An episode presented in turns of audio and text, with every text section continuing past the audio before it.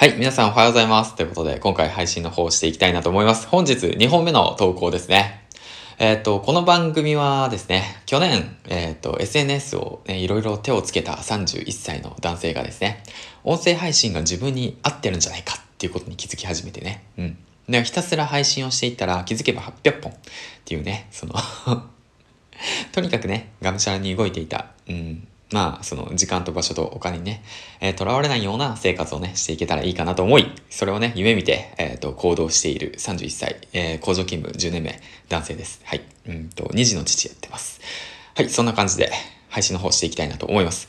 この番組は、人と人との架け橋になる、人材業をなりわいとする株式会社、LMC の提供でお送りします。はい。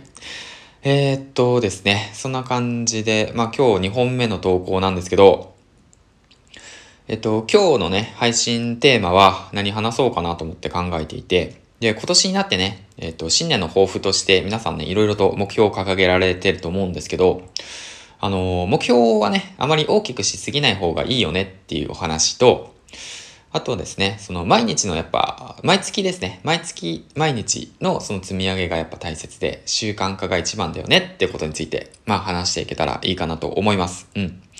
まあ僕自身ね、まあ正月ちょっとダラダラしてしまったんで、今からちょっとスイッチを切り替えてね、配信活動の方もペースアップして、まあその副業の方もレベルアップしていけたらいいかなと思って活動していくんですけど、まあ新年の抱負、まあいろいろ皆さんあると思うんですけど、あまりね、まあ僕の経験上なんですけど、あまり大きいものはね、掲げない方がいいなと思ってるんですよね。あと数字を入れたりだとか、まあとてもいいことなんですよね。いいことなんですけど、まあ、だけど、まあ、できなかったらね、ちょっとね、あと、途中途中でね、気づき始めるんですよね。あ、やべえ、これ無理だな、とかね。うん。気づき始めると、まあ、もうほんとテンション低くなって、やっぱ投げ出したくなるんですよ。あ、やっぱ無理だ、と思ってね。だからこそ、あのね、結論を言うと、新年の目標は、今年の抱負は、あまり大きく掲げすぎない方がいいですよっていうことですね。うん。だから、その、小さく、小さく進んでいって、で、少しずつ成長していって、で、ちょっとずつね、えっと、まあ、なんて言うんだろうな、目標を大きくしていけばいいのかなって僕は思ってます。うん。それにね、まあなんか、去年1年間ね、まあ僕は発信活動等をね、もうほんとがむしゃらにやり始めて、うん。で、気づきました。気づきました。できないこともね、やってやろうと思って発信しちゃうんですね。なんか、うん。口で言うのは簡単じゃないですか。よっしゃ、やるぞみたいな。年収100万、あ月収100万目指すぞみたいなね。うん。まあ、とてもすごくいいことだと思うんだけど、まあ、あの、できる方はね、全然いいんですよ。でもね、やっぱいきなりね、まあ、その、なんて言うんだろうな、ブログで、ブログとか発信活動、まあ、副業をね、やり始める方たち多いかと思うんですけど、ブログでね、まだ1円もね、2円もね、稼げなかった、稼げない人がですよ。いきなりね、じゃあ、よし、じゃあブログ始めて、音声配信を始めて、じゃあ月にね、えっ、ー、と、10万稼ぐぞとかね。うん。あのー、無理ですよ。無理って言ったらあかんな。なかなか難しいですよ。それは、本当に。うん。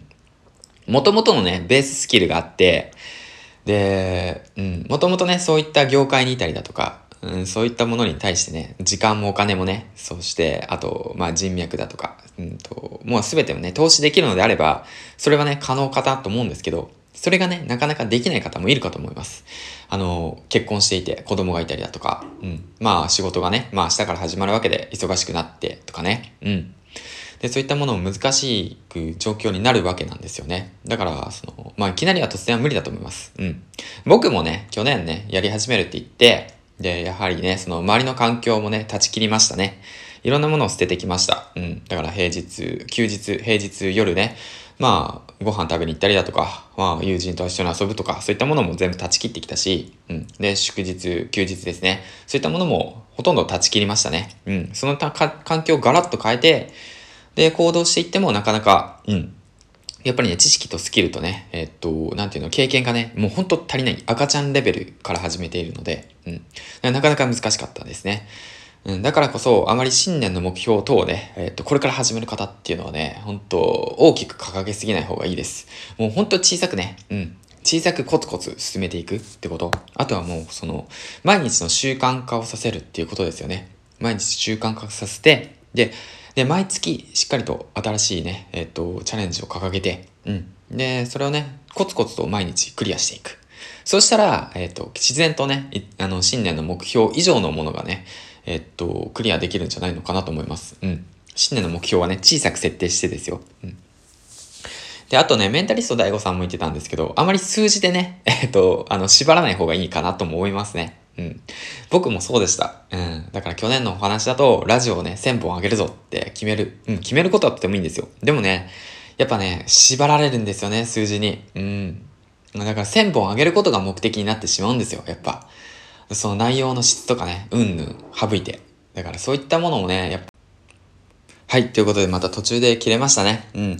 そういったものをね、やっぱしっかり考えながら、えっ、ー、と、今年はね、行動していきたいなと思います。えー、ということでね、まあ、そう、正直な話ね、今月の目標とかね、新年の目標とかね、正直ね、まだね、そんな、はっきりと決めてないんですよね、やっぱ。うん。まあ、毎日ね、コツコツ淡々と、えー、っと、行動していけばいいかなって思ってるんですよね。まあ、だから、ちょっと考えて、またあのね、皆さんも、うん、ぜひね、新年の発表をして、毎日コツコツ淡々と、そして毎月新しいことをチャレンジしていって、まあ、その、なん、あの、まあ、実現に向けてね、やっていけたらいいんじゃないですかね。はい。